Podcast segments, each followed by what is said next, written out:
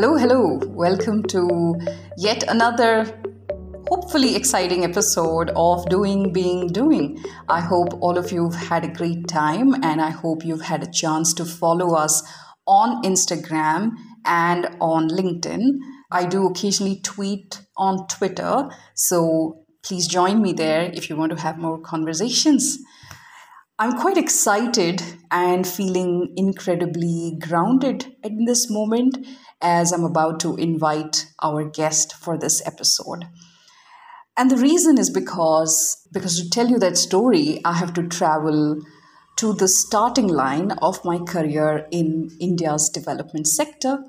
And this is a story from 2008.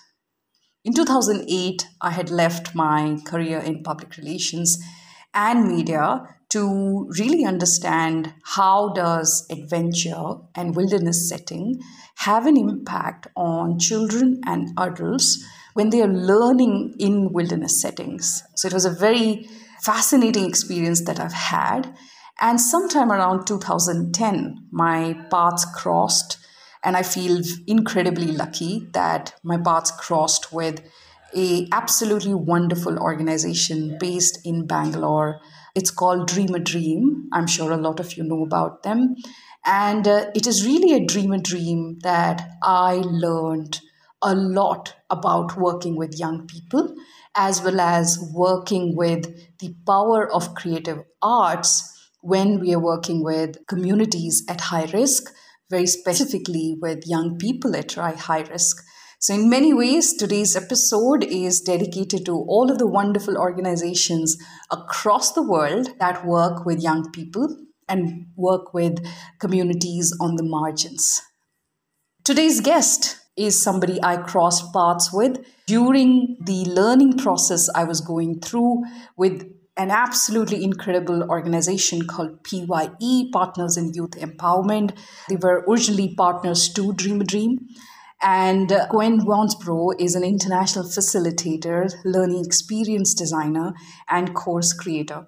She focuses on empowering educators, team leaders with the skills to make learning more creative, engaging, and human. Gwen currently works independently and is based in Barcelona, Spain. There are lots of fun facts about Gwen, including the fact that she's worked with young people and philanthropic organizations across Toronto, Egypt, Spain, Greece, and Europe. And here's a quick fun fact she actually led a team to launch the One Love Youth Camp to commemorate the 30th anniversary of Bob Marley's Legend album in Jamaica, sponsored by the Bob Marley Foundation, Ziggy Marley, and Ben and Jerry's. And of course, like all of us through COVID 19, she has also learned a lot of things by facilitating online. And we are going to definitely unpack that. What does it mean for us to facilitate online as we use the power of creative arts with young people? So, a lot of exciting conversations. We're going to unpack what does it mean to be a social artist? Who is a social artist? What do they do? We will also try and discover the creative community model. I feel it is one of the models that actually keeps all of our work with young people grounded. So, this is going to be a super exciting conversation. If you work with young people, if you work in philanthropic spaces, if you are keen on learning about using the power of arts and performing arts, this episode is for all of you. All right, Gwen, welcome to this episode. I think I've been personally really looking forward to this conversation because I think everything that I know about working with young people and facilitating using arts in creative processes has so much to do with the fact that I crossed paths with facilitators like you. So I'm super excited that you're here. And uh, I was also hoping that if we could start this conversation with uh, getting to know a little bit more about you. And um, if you could tell us a little bit about yourself, something that is not on your LinkedIn profile. Great.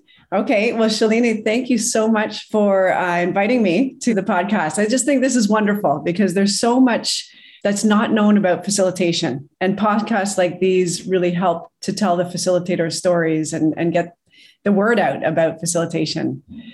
So yeah, there is a lot that's not on my LinkedIn profile that when I think about that that question of, you know, who who am I and and what what is my story? And I've just turned 50. So I, I feel like I've done some soul searching also over the last uh, several months to ask myself that question as well, you know, because life goes quite quickly. So the LinkedIn profile would probably, you know, it says that I'm a facilitator, I'm an experience designer, I'm a course creator, I'm a facilitation coach and trainer, I'm a newsletter writer.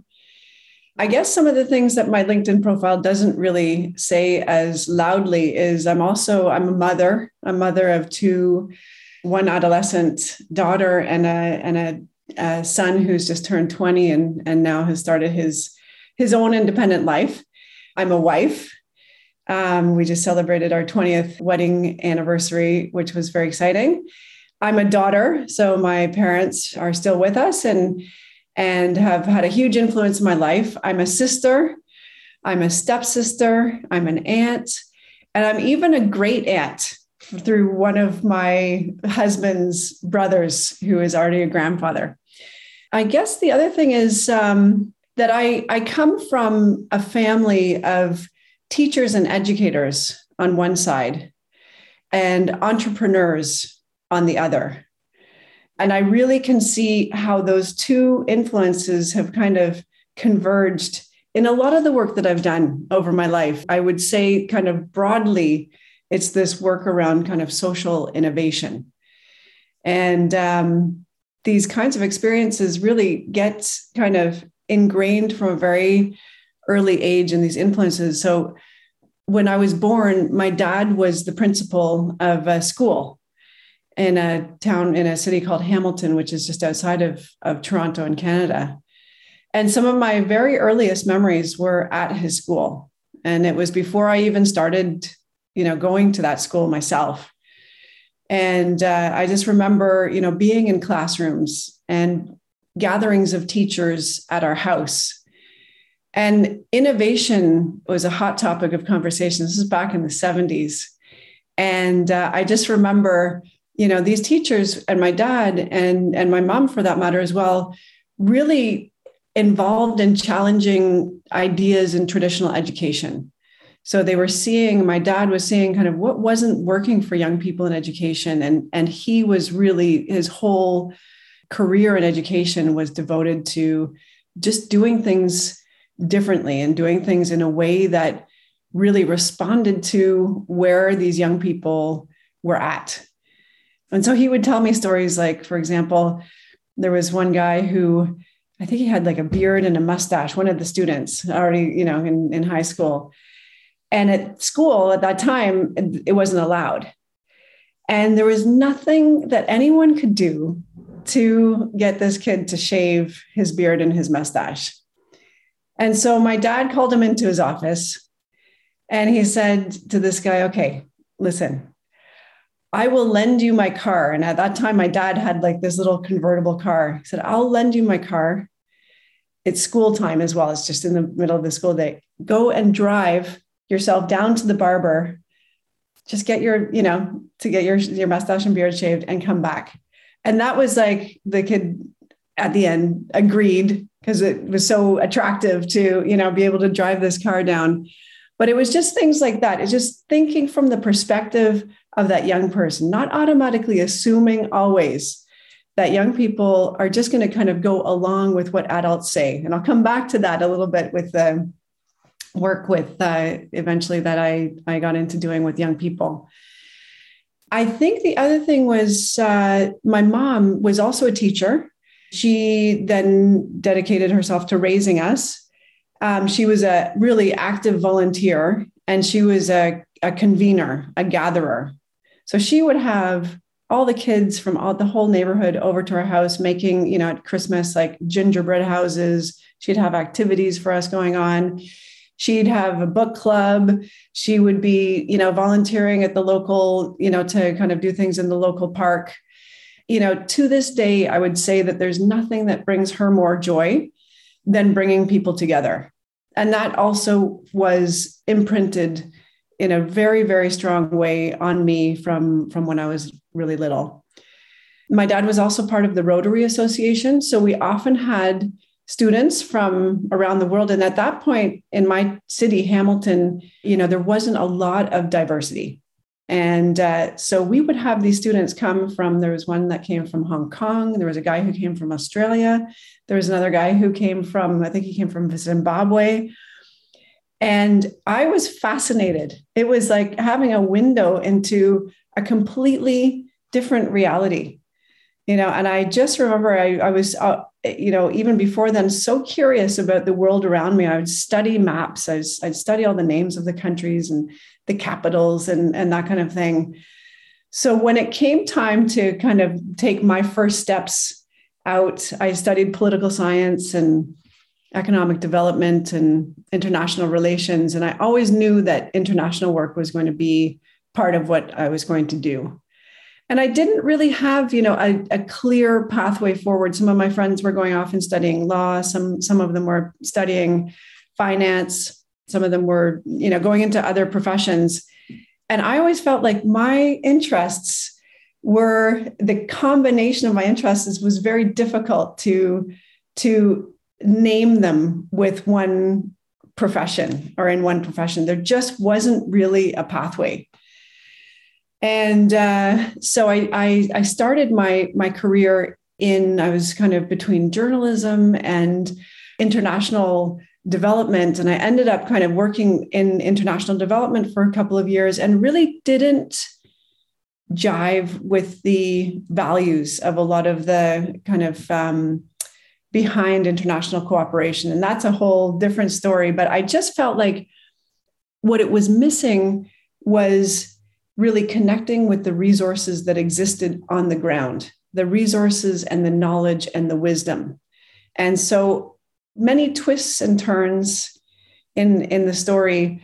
Let's see where do i go from here? Because there's about four forks that go off of that of that river. I i ended up having just an amazing collection of experiences. You know I, I met my husband when we were doing our masters in in new york. He's colombian. We lived in colombia for a little while. We lived in in canada. We've lived in the uk now we live in spain.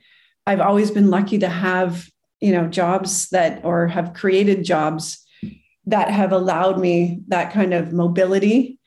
There's about five or six places in this world that I would really call home. And um, that was a journey also in and of itself for a long time to to figure out where was home, you know, for for me as somebody who was in a bicultural marriage and family and not necessarily living in in the country that I grew up. So it just meant that I became quite comfortable kind of switching what they call like kind of code switching. And I didn't even actually know that that was a thing until I was talking to somebody and oh yeah, that's code switching. When you, you know, from my Anglo-Saxon Canadian environment to then more of a Latin Colombian environment to even the UK environment. That's where my grandparents were from. So I realized all the nuances and differences between British culture and Canadian Anglo-Saxon culture, which is the, you know, the culture that I was grown up, was brought up with. I think all of those things, you know, it's like this big kind of like pot of soup with all of these ingredients that for a long time also I kind of struggled with how to put it all together because uh, there's a lot of ingredients in the soup. and I just wasn't quite sure. I had the little bit like the recipe, but I didn't have the name for the soup. And so that's been a little bit of uh, my own like personal journey. Wonderful. Thank you so much, Gwen. I definitely wanted to go to that strand where you, you know, as, as an individual have had different kinds of exposure to different kinds of cultural context. I definitely want to come back to that and see, you know, what are some insights that you have from those? What are some of your favorite moments from those experiences? But let me actually see if I can deep dive into the conversation that this entire podcast is dedicated towards. In your own words, who is a facilitator? What do they do? Who are they?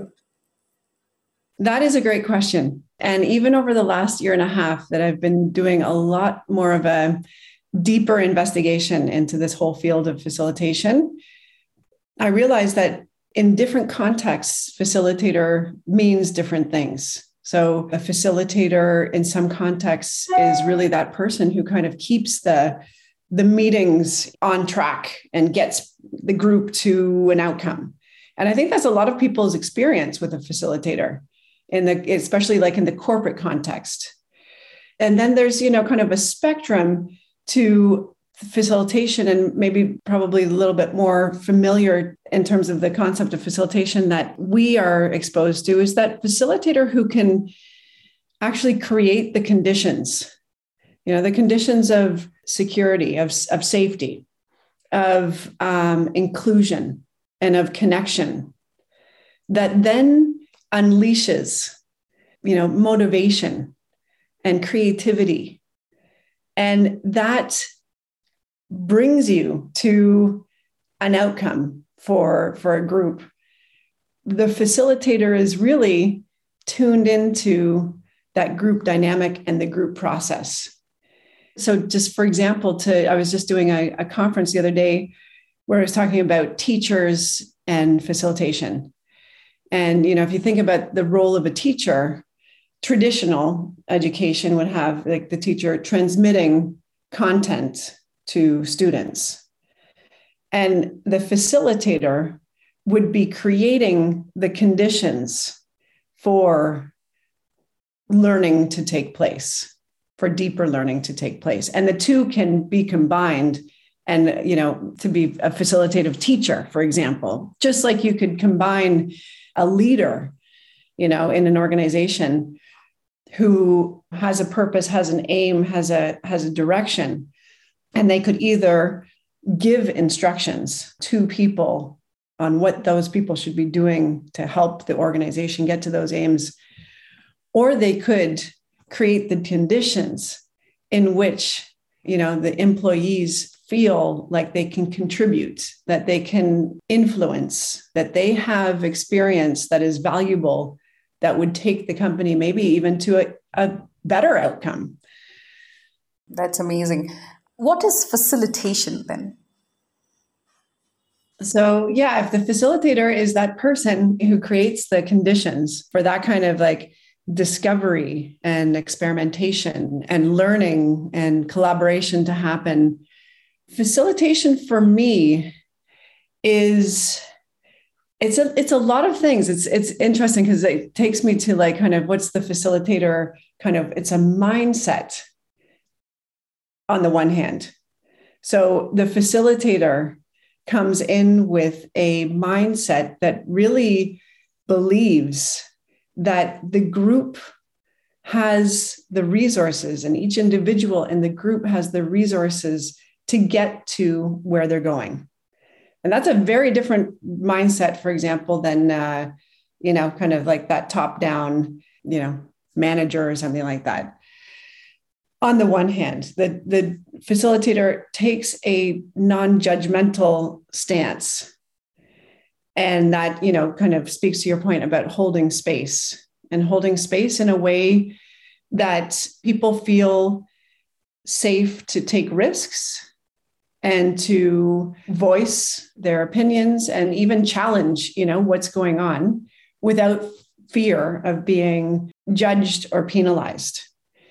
And so, for example, in the case of, of working with youth, an adult, and this is what I, I think also I learned from, um, you know, the work of Dream a Dream in India, the training that they were doing with teachers and that they continue to do around a teacher really holding a non-judgmental stance with a young person when a young person is trying to express something or communicate something is one of the most powerful things that a young person can experience.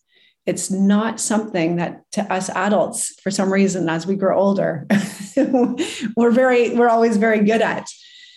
And so this mindset of, you know, adaptability, curiosity, being able to coexist with uncertainty and not knowing. I think that's that's one of the the things that I have become very aware of.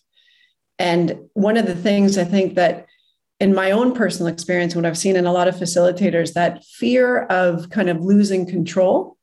And so having, you know, a, a very, and I'm I'm a Virgo and I'm a, you know, recovering perfectionist and all that kind of stuff, having a very detailed outline and and worrying you know about veering off of the the the outline but really the facilitator is really sensing you know where the group wants to go always with the larger intention in mind.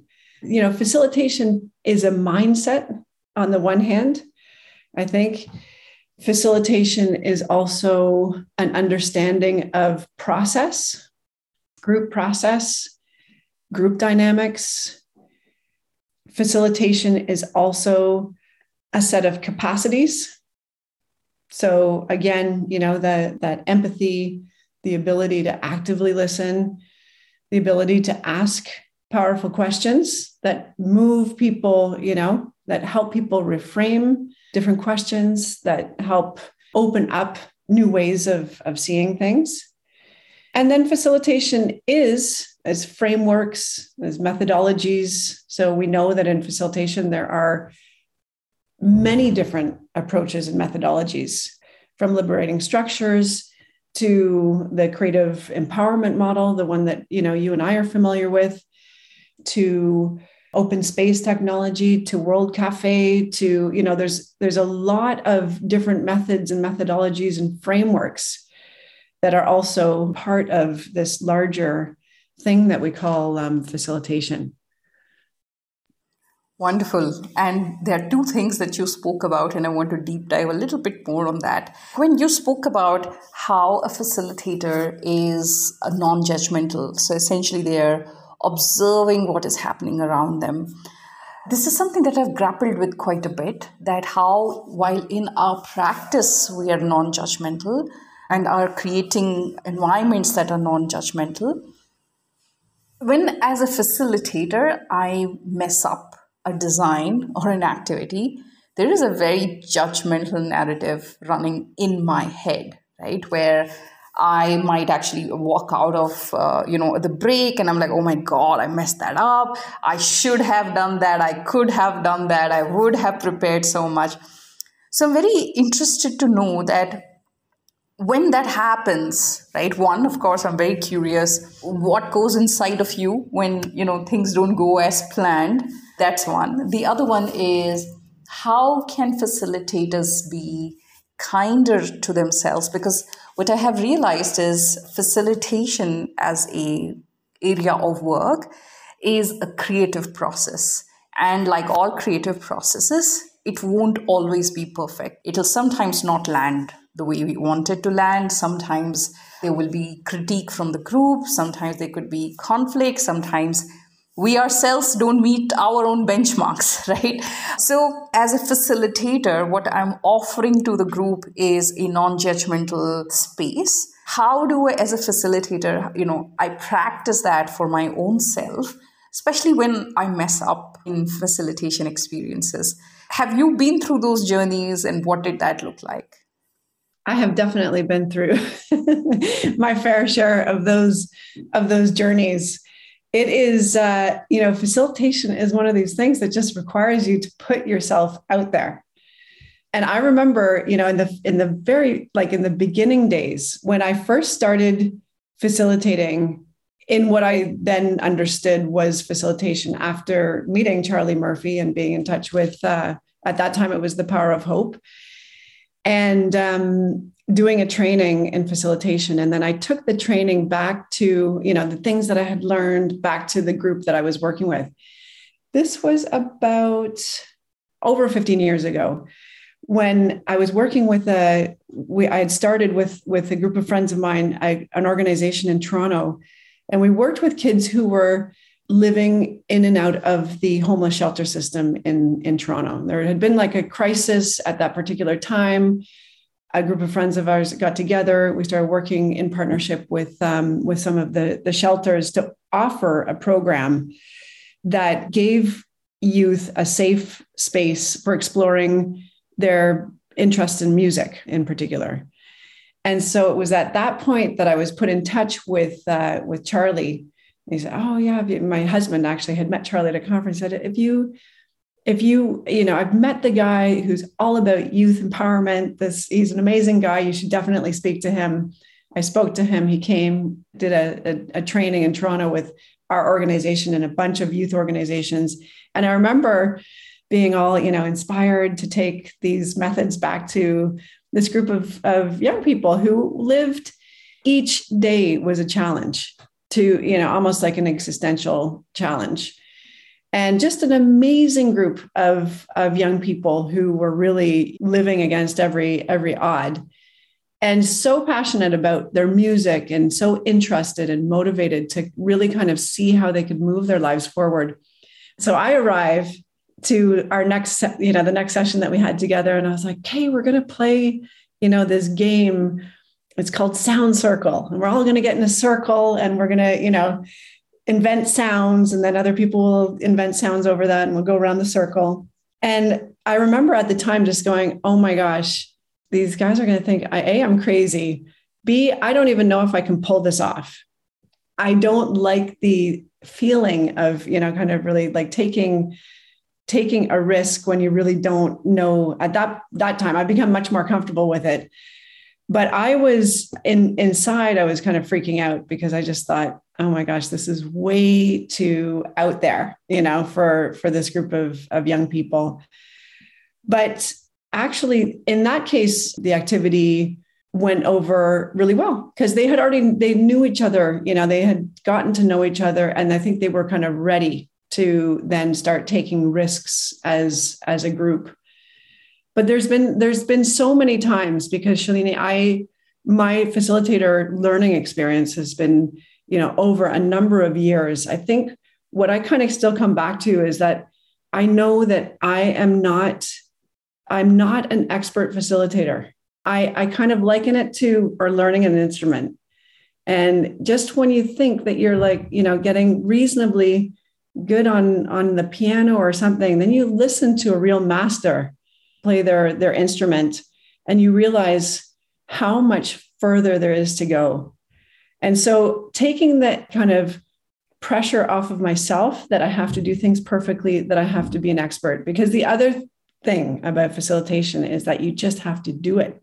See, it's really the only way that you get better. So there's no other there's no other option. You have got to, you know, just keep putting yourself out, keep putting yourself out. Even though I have the same feelings as you described, you know, after a session, I remember I led a song one time in a in a training and I hadn't really rehearsed. I was just I got this idea in my head that I wanted to lead this song. I you know, I got all you know, worked up about it and everything. And I led the song as I was leading it. I was like, this is terrible. this is not, this is really not the the best demonstration of how to like facilitate like a singing. And i started going to all of the other facilitators who i knew who were so skilled at facilitating a group singing experience and stuff that i kind of went away from that particular experience. And i just said you know what? If i want to learn songs i got to do a lot more preparing. And I actually engaged one of the uh, facilitators, who, who Kathy Elwand, who's just a marvelous singer and she leads group songs so beautifully.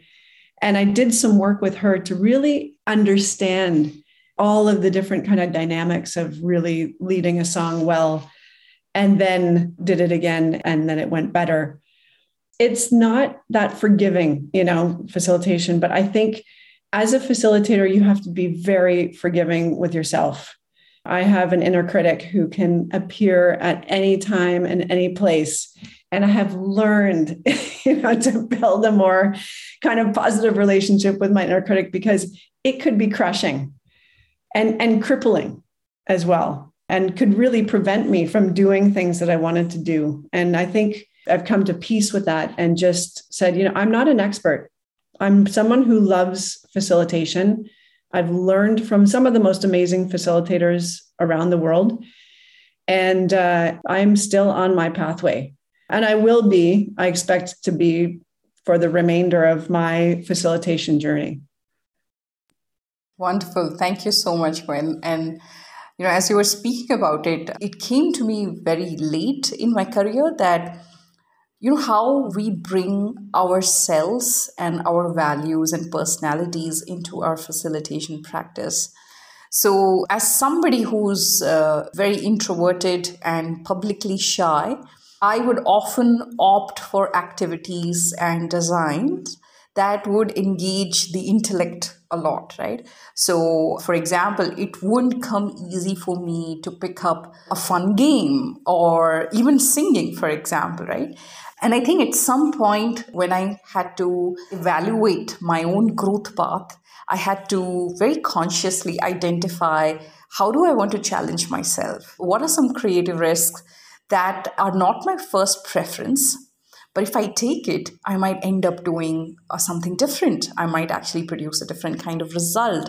So I think I've had to have that kind of conversation with me, with myself even today, it's not easy. But I think one of my favorite times of facilitation is when you're done facilitating and you have come back home, and I'm sitting with my cup of coffee or tea by the window by myself, and really just looking back at that whole experience, not just in terms of what did the participants go through, but what is happening to me in that whole process. It's it's one of my favorite things to do actually as as a facilitator so i think everything that you spoke about reminded me of that something i want to touch upon gwen is if there's somebody who's listening to this podcast who believes that they are fundamentally you know very shy introverted people could be also socially awkward they are not really the life of a party can they do this profession can they engage with this profession or is it just for people who are really at the center of the room? What is it that you want them to know? That is such a great question. And I would say some of the best facilitators that I know are what, you know, they consider themselves introverts. And I learned from people in facilitation who were, you know, very comfortable performing, you know, maybe they came from a performer background. And so for a long time I thought that facilitation was also performance. You, know, you had to bring in that like big energy and like be like, you know, kind of ready to do all of these crazy things and get people riled up and, you know, have the whole room laughing and tell jokes and stuff like that. That doesn't actually come easily to me. I'm I'm a bit of an ambivert, but for a long time I felt like, oh my gosh, you know, my more kind of calm, grounded facilitation style i didn't actually see it as a facilitation style i saw it as a as a handicap or a, something to the detriment of my facilitation and it wasn't until many many years later after i started facilitating and it, it always generated anxiety for me because i always thought like oh my gosh people are going to expect me to be an entertainer in front of the group. And i'm it's just that's not me. And when i tried to do it it so clearly isn't like wasn't natural that that would just create more distance between me and my group. And so it wasn't until a, a, many years later that i realized actually that those kinds of qualities that are associated with you know more introverted people are actually huge strengths so that grounded presence i've learned that that actually is something that for a group can be very grounding as well for the group and it can be centering you know? And I also know that introverts are extremely good listeners, which is another key skill set of a facilitator. They're keen observers. And that is another huge capacity. For other people, it's it's actually very difficult. But for introverts, it's they're used to, you know, scanning. They're used to kind of observing before they they maybe jump into a conversation and that's another huge bonus you know a huge strength that you have as an introvert in facilitation i think at the end of the day it's you know what i've also learned and and that's not to say that extroverts aren't good facil- ext- extroverts are also extremely skilled facilitators and they may have the challenges of observing, of really, you know, kind of centering that introverts don't have. Introverts might have the challenge of, okay, now it's actually time for me to put myself out there. You know, it's time for me to kind of actively, you know, engage in the situation. So there are learning curves on both sides.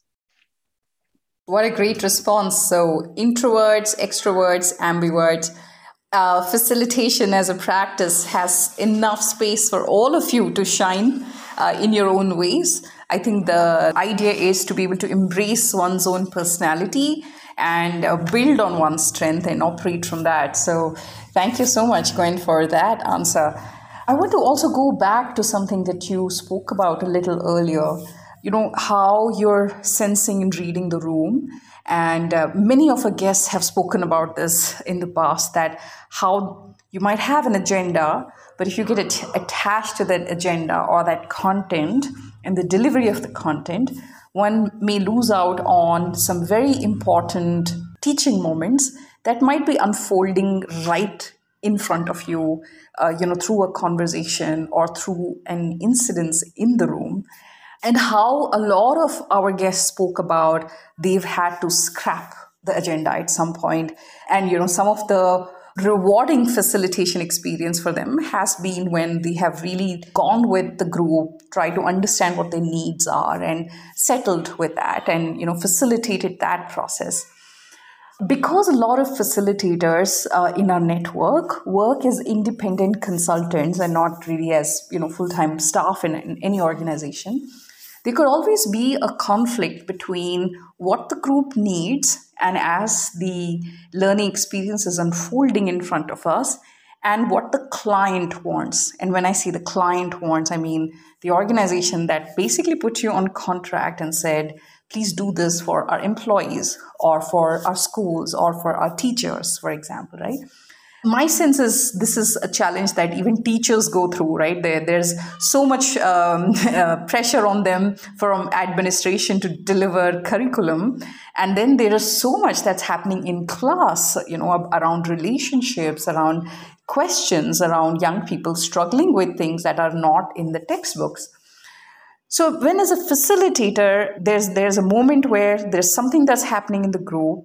You know if you facilitate it this it could be a breakthrough moment. And there's a briefing that the client has given you with certain objectives maybe even success indicators. You know how does a facilitator navigate that space? How do we make decisions in moment like that? Could you speak a little bit about it? Yeah that's a great question. And i that question has come up before in different sessions and it's a tough one it's a tough one because in the as a facilitator you can be really stuck between what you see is being called for, you know, by the group and what the client or the person who's hired you and who is going to ultimately, you know, pay your paycheck um, has asked you to do. And I guess the way that I think about it is doing the work up front to really understand the aims of of your client so, you know, so for example, you've been organized, you've been hired by an organization and they want to, you know, they have some kind of maybe even like a new strategy or something like that, and they need to bring everybody on board. And and so they've got very clear kind of objectives, which may or may not be the same objectives as the people in the group, you know, and and and in that case, like you you may see like lots of questions and even conflicts and challenges to you know the direction of whatever the strategy is and stuff like that. And then you've got to somehow facilitate it.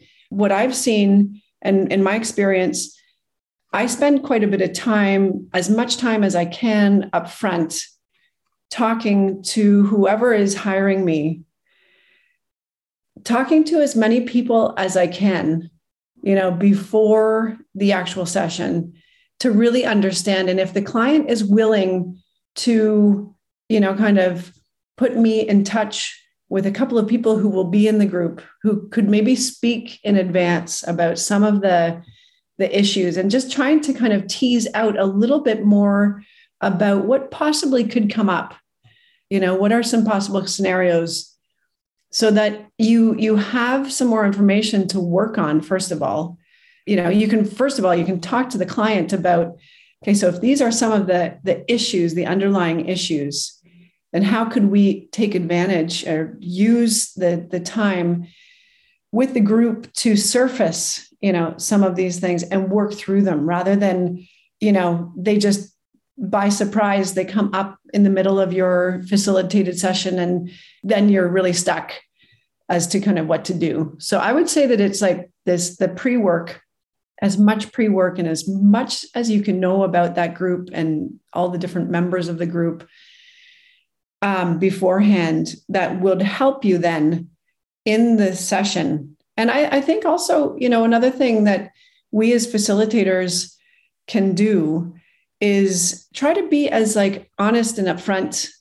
with the client at the beginning. And i know again that sounds it's a lot easier to say than to do so for example when i was working with pi i remember we would be you know hired by organizations who wanted to train a group of of people to of, of their you know group leaders to in facilitation. And they wanted to do a one day training and then send all these you know group leaders off to lead groups and all this kind of stuff. And we just had to be honest and say you know what your what your expectations are of what's going to happen in one day is actually really not possible. What is possible is this. If you want these these um, group leaders to be really versed you know in you know a range of facilitation techniques and have had that you know kind of experience in the training it's actually going to take this. And what we could do is that we could start with the first step and then kind of see see where it goes from there. But to be realistic because i think also i certainly have the tendency to overpromise you know, I get all excited and I start thinking, oh, great, you know, yeah, let's do this. And then it's it's a very difficult situation to try to manage as an independent consultant once you have overpromised and and and really can't deliver on on that particular promise. Wonderful.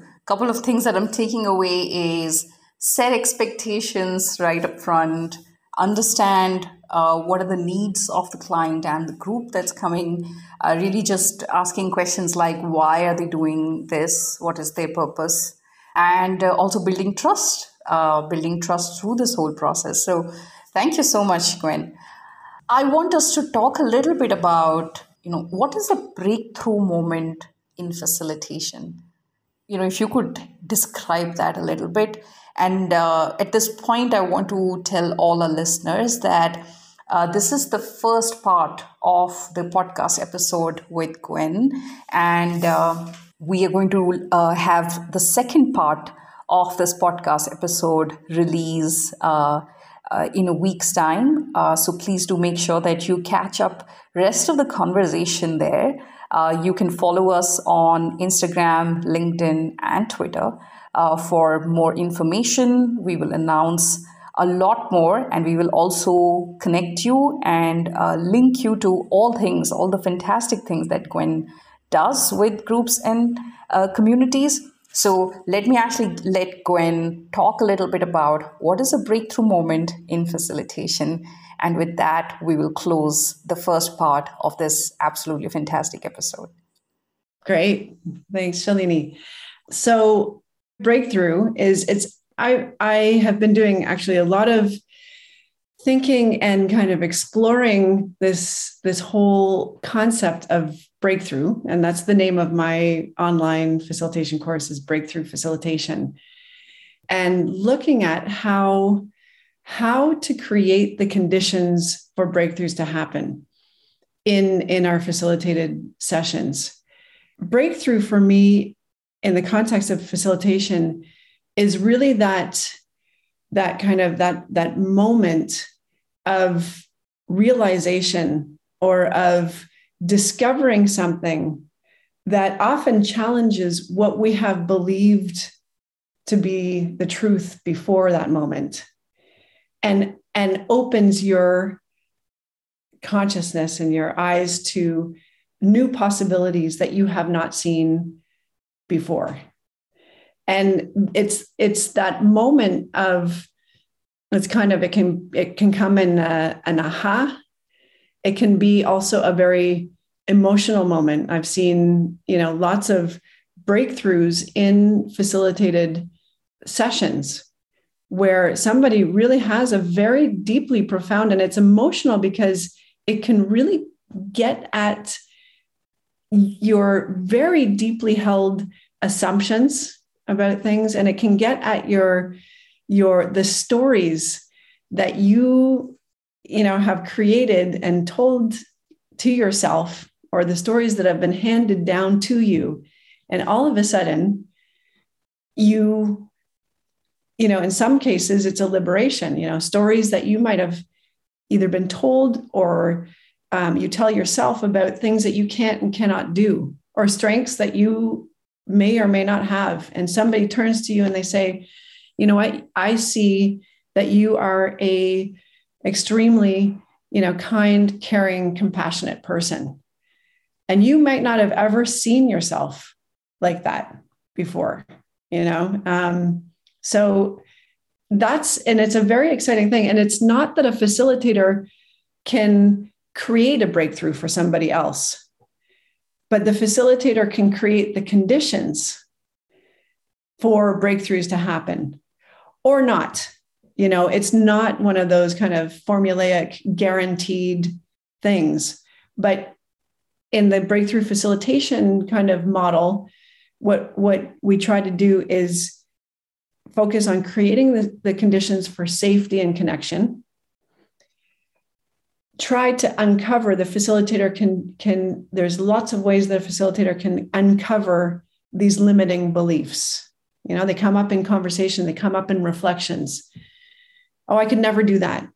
Oh that's just not something you know that i can do. It's not possible or that and then you know investigate.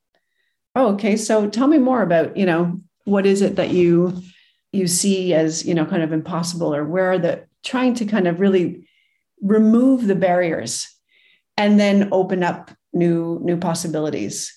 And it's very it's very much based on and, and inspired by the arc of transformation that um, pi and and dream a dream kind of have codified and seeing how you know that unfolds in a facilitated session. And as a facilitator when you understand that arc of transformation or you know this breakthrough process you can consciously look for opportunities always to be you know kind of removing the barriers for people to have these transformative and, and breakthrough experiences. Wonderful. That's amazing. Uh, on that note, uh, we will be wrapping up the first part of this episode. In the second part of this episode, we're talking to Gwen about everything that we learned from facilitating online during COVID 19. Uh, Gwen also runs a course called Breakthrough Facilitation. In case you're interested, you'll find those links on our social media handles. So we'll see you in the next episode and we'll talk a little bit more about facilitating online. Is it the same? Is it different? Or are there similarities? Stay tuned for our next episode. Thank you.